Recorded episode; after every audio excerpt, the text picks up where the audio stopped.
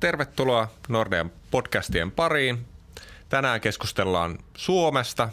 Mä oon Olli Kärkkäinen ja mun kanssa täällä keskustelemassa on toinen meidän ekonomisteista Pasi Sorjonen. Moi kaikki. Tässä on nyt kulunut noin puolitoista kuukautta siitä, kun meidän viimeinen talousennuste julkaistiin. Ja, ja sen jälkeen on tapahtunut aika moista kaikenlaisia lisätilastoja tullut. Voisitko Pasi vähän kertoa, että millaisessa tilanteessa sitä ennustetta silloin loppukesästä alkusyksystä tehtiin? Mehän tehtiin ennusteisen iso korjaus jo tuolla kesäkuussa ja silloin kun me tehtiin tätä syyskuun ennustetta, niin meillä oli tiedossa se, että tavaravienti oli kasvanut vuoden ensimmäisellä neljänneksellä todella vahvasti ja noussut tasoille, jotka viimeksi nähtiin joskus vuonna 2008 edellisen kerran. Investoinnit oli kovassa noudussa, sekä rakennusinvestoinnit että kone- ja laiteinvestoinnit – yksityinen kulutus oli vahvaa ja sekin tiedettiin, että kotitalouksien säästäminen oli jatkunut laskussa. Mutta kaiken kaikkiaan voitiin todeta, että vihdoinkin talous alkoi olla sellaisessa noudussa, mitä oli pitkän aikaa toivottu. Mitä sen jälkeen sitten on tapahtunut? Onko nyt tullut tilastoja, jotka on tukenut meidän, meidän näkemyksiä positiivisesta kehityksestä vai, vai ennemminkin onko tullut tilastoja, jotka tukisivat ehkä vielä, vieläkin vahvempaa kasvua? Mä voisin oikeastaan aloittaa tuosta viennistä, koska ennusteeseen pantiin sisälle ajatus siitä, että se vuoden alkupuoliskon taso ei säily yhtä hyvänä sitten kolmannella neljänneksellä. Ja, ja se pelon syy oli siinä, että me tiedettiin, että siellä oli laivatoimituksia. Ekalla neljänneksellä niitä oli tammikuussa ja maaliskuussa ja toisella neljänneksellä taisi olla toukokuussa. Ja tosiaan siihen ennusteeseen piirrettiin ihan selkeästi pudotus kolmannelle neljännekselle. Ja se, mitä me tiedetään kolmannesta neljänneksestä nyt, on, on se, että heinäkuussa viennin arvo kasvoi 20 prosenttia vuoden takaisesta, elokuussa 18 prosenttia ja vertailukelpoisin luvuin kolmas neljännes tähän mennessä näyttää ihan yhtä hyvälle kuin toinen neljännes. Eli siis se on parempi kuin mitä me kuviteltiin silloin, kun tehtiin ennustetta. Ok, eli, eli ollaan menty jo niin viennin suhteen jopa parempaan suuntaan. Tässä on esitetty myös julkisuudessa huolia siitä, että meillä, meillä saattaisi olla kasvu loppumassa ja etenkin viennin kasvu loppumassa. Miten, miten sä Pasi näet, että onko, onko niin viennin kasvulla vielä mahdollisuuksia vai, vai pitääkö pikkuhiljaa valmistua siihen, että, että kasvu jäi lyhyeksi pyrähdykseksi? No ainakin jos me katsotaan, mitä on tapahtunut mittareille, jotka yrittää mitata meidän vientikysyntää. Jos me katsotaan meidän noin 30 tärkeimmän viennin kohdemaan tuonnin kehitystä, niin siellähän tuonnin kasvu on päässyt vasta äskettäin vauhtiin. Öö, voidaan sanoa, että, että tämmöisellä laajalla kysyntämittarilla kysyntä on päässyt semmoiseen vauhtiin – jossa se viimeksi on kunnolla ollut vuosina 2003-2007, jolloin me elettiin normaaleja aikoja. Eli se ei ainakaan puolla sitä ajatusta, että viennin kasvu olisi yhtäkkiä putoamassa. Mitäs muuten nyt kun tarkastelet tätä, tätä meidän ennustetta, joka on sen noin puolitoista kuukautta vanha, niin, niin jos tekisit sen nyt tuoreilla datoilla, niin mitä, mitä muita osioita ehkä viennin lisäksi sieltä voisi joutua revisioimaan?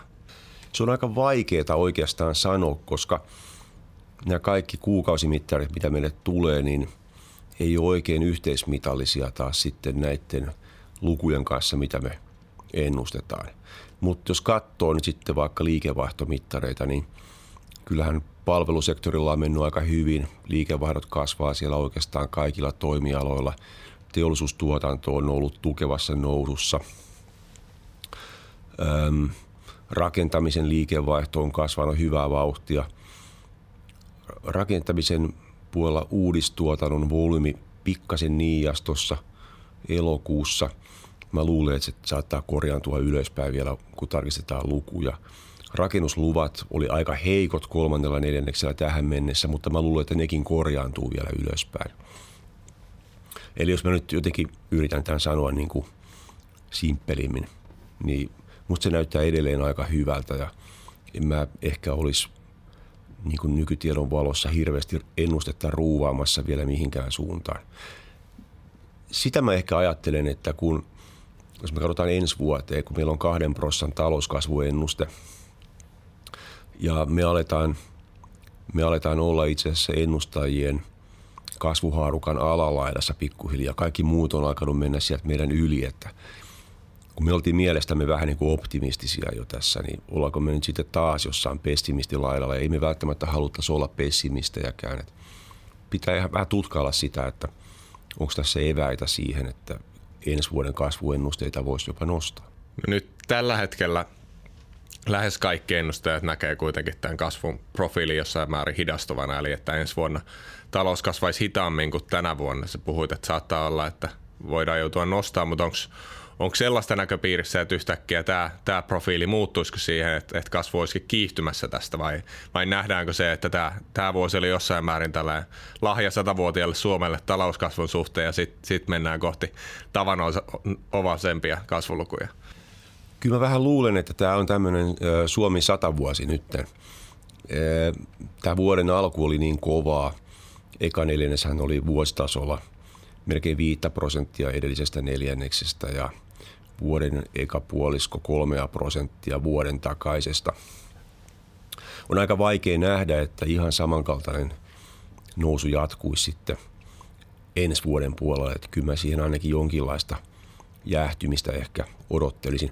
Mutta sitten toisaalta onhan siellä näitä hyviä juttuja, just näitä, että kaikki OECD-maat on tällä hetkellä yhtä aikaa kasvussa ja, ja ensimmäistä kertaa kymmenen vuoteen näin. Niin kyllähän se tuo jotain tiettyä tämmöistä niin momentumia pikkusen siihen maailmantalouden touhuun ja, ja täytyyhän sen näkyä täälläkin jollain tapaa. Me tiedetään se, että ekonomistit on keskimäärin aina vähän väärässä. E, eli tota, varaudutaan siihen, että voi tulla hyviä yllätyksiä.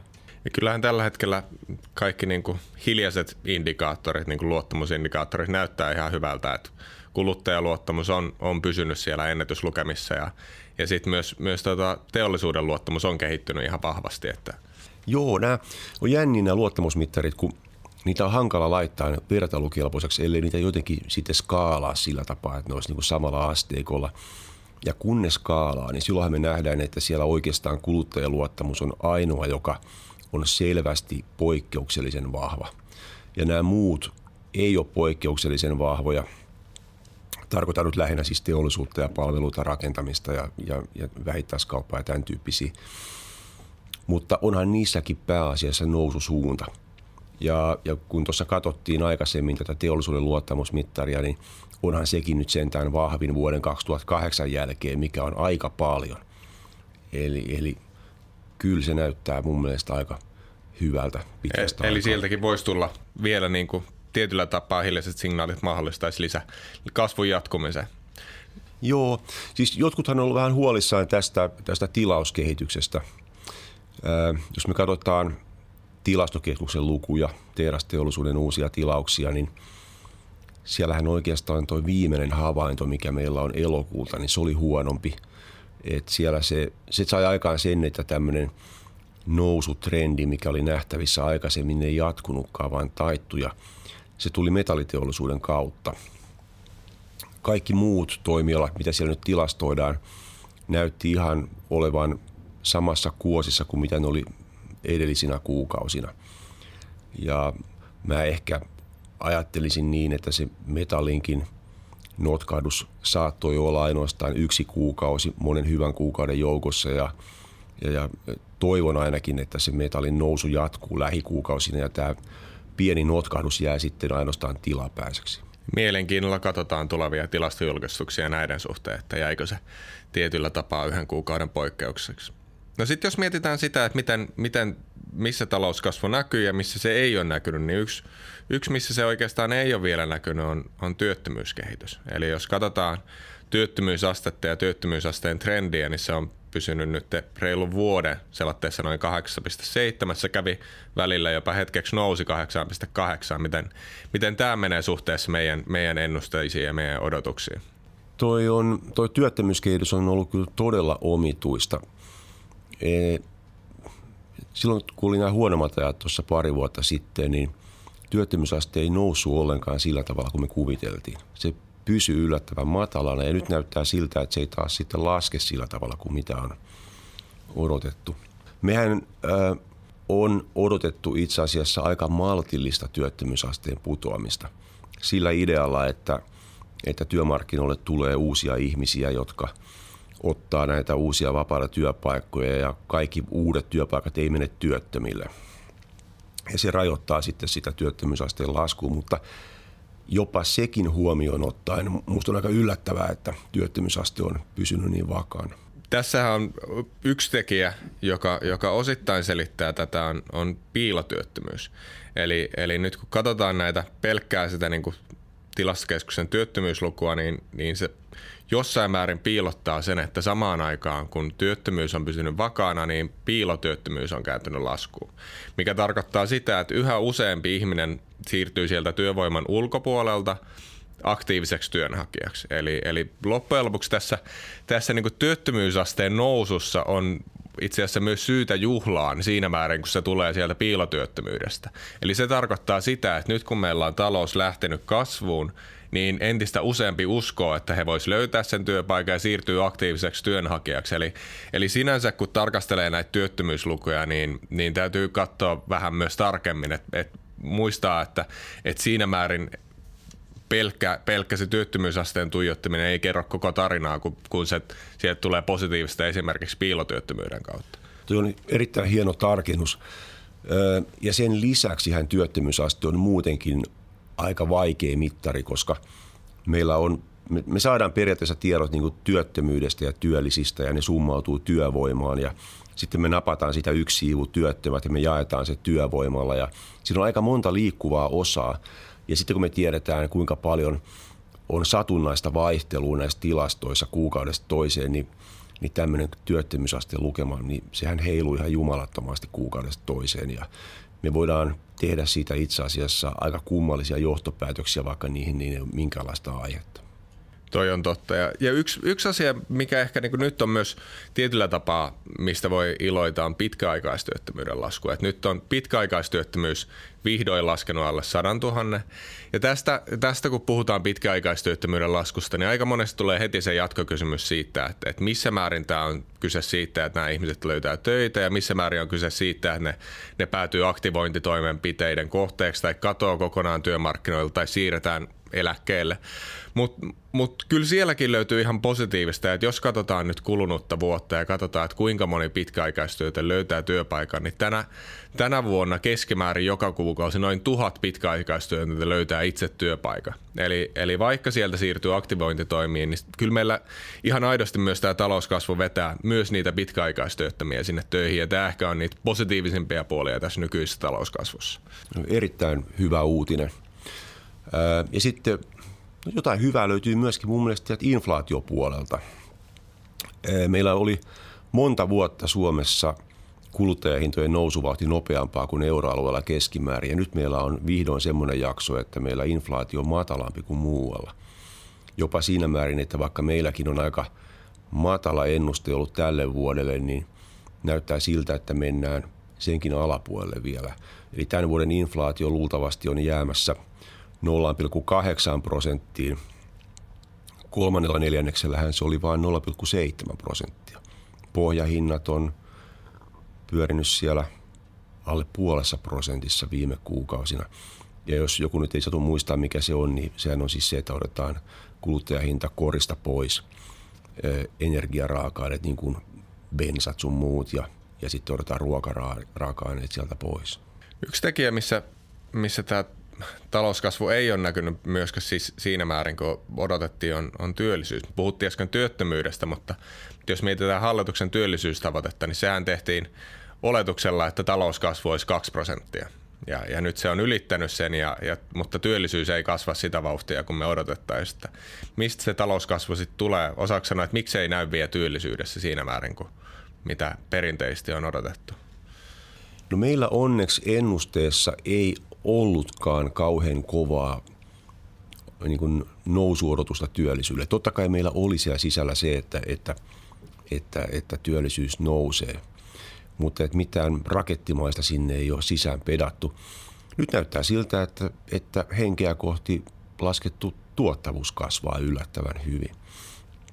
Tuottavuuden nousuhan oli pitkään tämmöinen niin kuin pettymys ja sitä on ihmetelty oikeastaan siellä sun täällä, Jenkeissä ja Euroopassa laajemminkin on ihmetelty, että minkä takia tuottavuuden nousu on niin hidasta. Nyt meillä on ensimmäisiä merkkejä Suomessa siitä, että tuottavuuden nousu on taas kiihtynyt ja sehän tietenkin saa meidät miettimään sit sitä, että mikä se pitkän aikavälin kasvupotentiaali on, että onko se sittenkin enemmän kuin yksi prosentti vuodessa, niin kuin monet on arvioinut tässä viime vuosina. Puhuit äsken inflaatiosta ja siitä, siitä voitaisiin siirtyä vähän siihen, että mitä, mitä tämä talouskasvu ja talouskehitys näyttää sitten siellä kotitalouksien näkökulmasta. Mainitsit, että nyt viime kuukausina se inflaatio on aika hidasta, noin 0,7 ja se on niin kotitalouksille tällä hetkellä hyvä, mutta, mutta on syytä muistaa, että itse asiassa tämän, näiden kuukausien inflaatioluvut määrittää ensi vuoden korotukset sosiaalietuuksiin. Ja, ja nyt kun inflaatio on ollut aika hidasta, niin tarkoittaa sitä, että myös sosiaalietuuksien korotukset on ensi vuonna aika maltillisia. Sä oot nähtävästi selvillä siitä, että mitä tapahtuu eläkkeelle ensi vuonna. Kyllä, eli, eli nyt itse asiassa nyt saatiin just tuoreet tiedot siitä, että miten, miten työeläkkeitä korotetaan ensi vuonna. Ja ensi vuonna se korotus jää aika maltilliseksi, eli, eli ainoastaan 0,55 prosenttia on se korotus, mikä, mikä itse asiassa on vähemmän kuin mitä me odotetaan esimerkiksi inflaatioksi, joka on prosentin luokkaa. Meillä on vielä aika maltillinen inflaatio-odotus verrattuna moneen muuhun ennustajiin. Ja, ja tämä tarkoittaa sitä, että, että työeläkeläisten ostovoima ensi vuonna itse asiassa laskee. Ja tämä vuosi on itse asiassa ihan mielenkiintoinen näiden työeläkkeiden korotusten takia, kun katsotaan, että mistä se korotukset tulee. Eli, eli kuten tiedetään, niin työeläkkeissä on niin kutsuttu taitettu indeksi, eli siihen vaikuttaa sekä sekä inflaatio että sitten palkkojen kehitys. Ja, ja tämähän on asia, josta monesti työeläkeläiset on valittanut, että sen pitäisi olla painotettu enemmän palkkoihin kuin, kuin nykyisin. Mutta itse asiassa tänä vuonna on siitä sellainen tilanne, että, että tämä palkkoihin sidottu osuus vetää sitä alaspäin. Eli jos eläkkeitä korotettaisiin pelkästään inflaation perusteella, niin sitä olisi korotettu enemmän kuin nyt. Eli tietyllä tapaa tämä kikysopimus tällä kertaa kurittaa hieman myös työeläkeläisiä. Niin, jos olisi pelkkä inflaatio, niin sieltä tulisi se 0,7.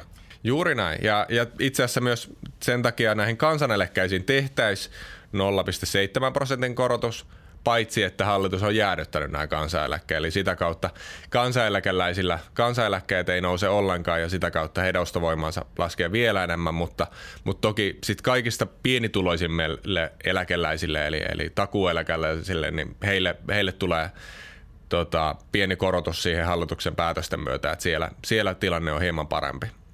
Onko sulla jossain mielessä se luku, että paljon se ansiotaso nyt olikaan kolmannella neljänneksellä vuoden takaisesta? No sehän oli, sehän oli tosi maltillinen. Sehän oli Lähden nolla. Se oli lähelle nolla ja tässä toki täytyy huomioida se ero julkisen ja yksityisen sektorin välillä. Eli julkisella sektorilla tämä lomarahaleikkaukset vetää sitä ansiotasoindeksiä reippaasti alaspäin ja, ja, mutta myös yksityisellä sektorilla korotukset on ollut hyvin maltillisia. Mutta tämä, sitten nähdään muutaman vuoden päästä muutos toiseen suuntaan, eli silloin kun nämä määräaikaiset lomarahaleikkaukset päättyy, niin sitten nähdään iso hyppäys ansiotasoindeksiä siihen julkisella sektorilla.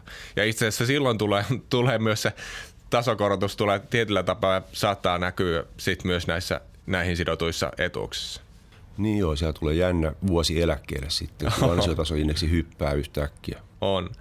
Mutta jos, jos mietitään sitten sit näiden niinku etuuksien saajien ulkopuolelle, mitä ostovoimalla ensi vuonna tapahtuu, niin, niin kyllä me nähdään, että et kuluttajilla kokonaisuudessaan ei ostovoiman suhteen tuu ole mikään kauheita juhlavuosia edessä. Eli, eli nykyisillä palkansaajilla niin, niin nähdään, että, että ensi vuonna verotus pysyy neutraalina, eli se ei kiristy eikä, eikä kevene. Ja, ja sitten paljon riippuu siitä, mitä tapahtuu ansiotasoille.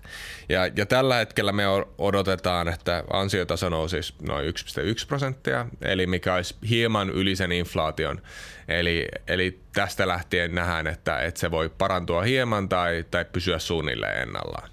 Näin on. Meillä on siis ennusteessa oletuksena tosiaan se, että, että palkkaneuvotteluissa päädytään tulokseen, joka nostaa keskimääräistä ansiotasoa vähän enemmän kuin mitä on kuluttajahintojen nousu.